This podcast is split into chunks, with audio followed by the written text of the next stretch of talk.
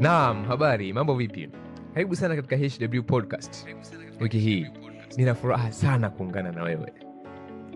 Leo tutazungumzia wajibu usiokuwa na mwisho, endless responsibility. Stay there. Utakuwa na mimi one and only CA Isaac Julius. I hope that you learn a lot and you have a lot of fun. Thank you for being here. Ni muda wa kuchukua nafasi yako katika meza ya HW, tuwasilishe kwako mawazo yenye tija kwa maneno ya dhahabu, kukupa hamasa na kukujengea uwezo wa kufanya zaidi na kuwa zaidi. Jitihada. Hekima ni pale ambapo unajua nini cha kufanya. Stadi ni pale ambapo unajua namna gani kinatakiwa kifanyike.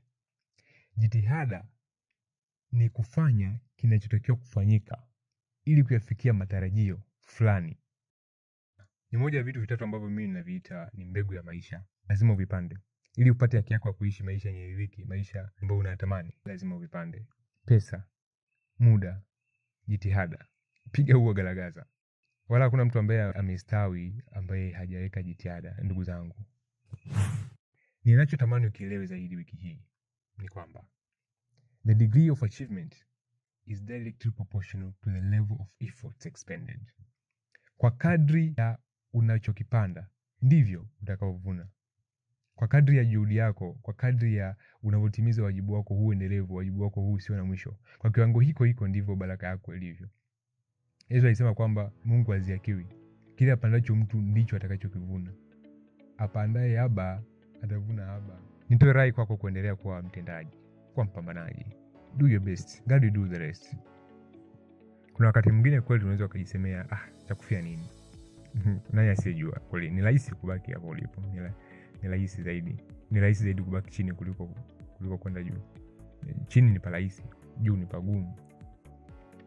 Ni rahisi kutokufikiria na ni rahisi kutokujali wakati mwingine, rahisi kuahirisha, rahisi kuachana navyo, nitafanya kesho.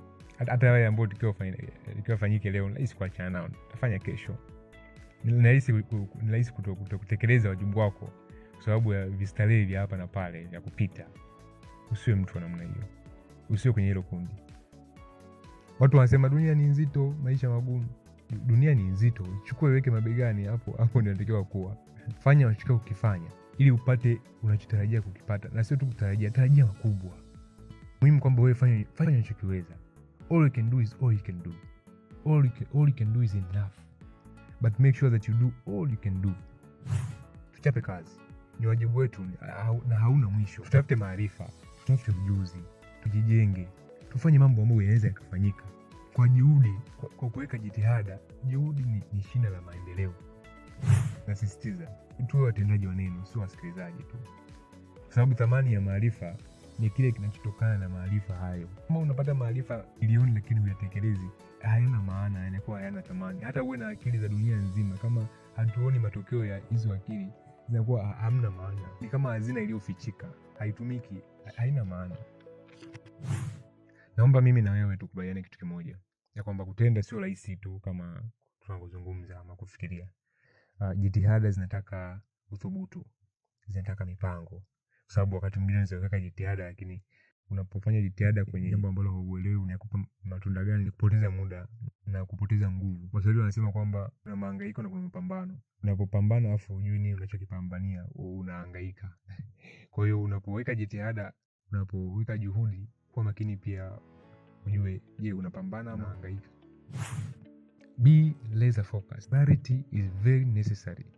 Nguvu yako ipeleke kwenye eneo ambalo unajua kabisa kwamba nikiweka jitihada hapa, namna moja au nyingine, matarajio yangu napata. Kwa sababu kuna, kuna, kuna maana gani kupoteza muda kwenye kufanya jambo ambalo unajua kwamba haitokupa faida ama haitokupa, sio sawa. Kaa chini, panga mipango yako, angalia katika mambo yote kumi, katika mambo yote mia, lipi moja ambalo ukilifanya itakuzalia matunda, halafu nuia kuweka jitihada, kupanda mbegu kwa jitihada yako, kwa muda wako, kwa rasilimali zako zote ulizonazo. Usisipoteze hizo rasilimali kwenye mambo ambayo hayana ulazima. You don't need to react on everything. Learn to ignore. Kama jambo halina umuhimu sana, uh, usilipe kipaumbele. Weka vipaumbele vyako, stick on them. Katika kila haki kuna wajibu. Kwa hiyo kama tuna haki ya kuishi maisha tunayotarajia, hatuna budi kuwajibika. Na Biblia inasema kwamba lolote mkono wako upatalo kulifanya, lifanye kwa bidii. Wewe ukiongeza jitihada katika eneo lilopo, na mimi nikiongeza jitihada katika eneo nililopo, na jirani yetu naye tukamwambukiza vivyo hivyo, jamii yetu kwa ujumla itastawi. Hivyo hebu hili likawe kutukumbusha wiki hii, the degree of our achievements is directly proportional to the level of the efforts we expend.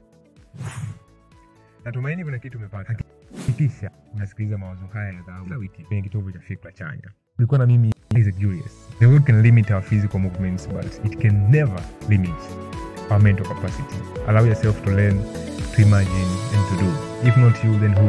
If not now then when? Karibu nyumbani.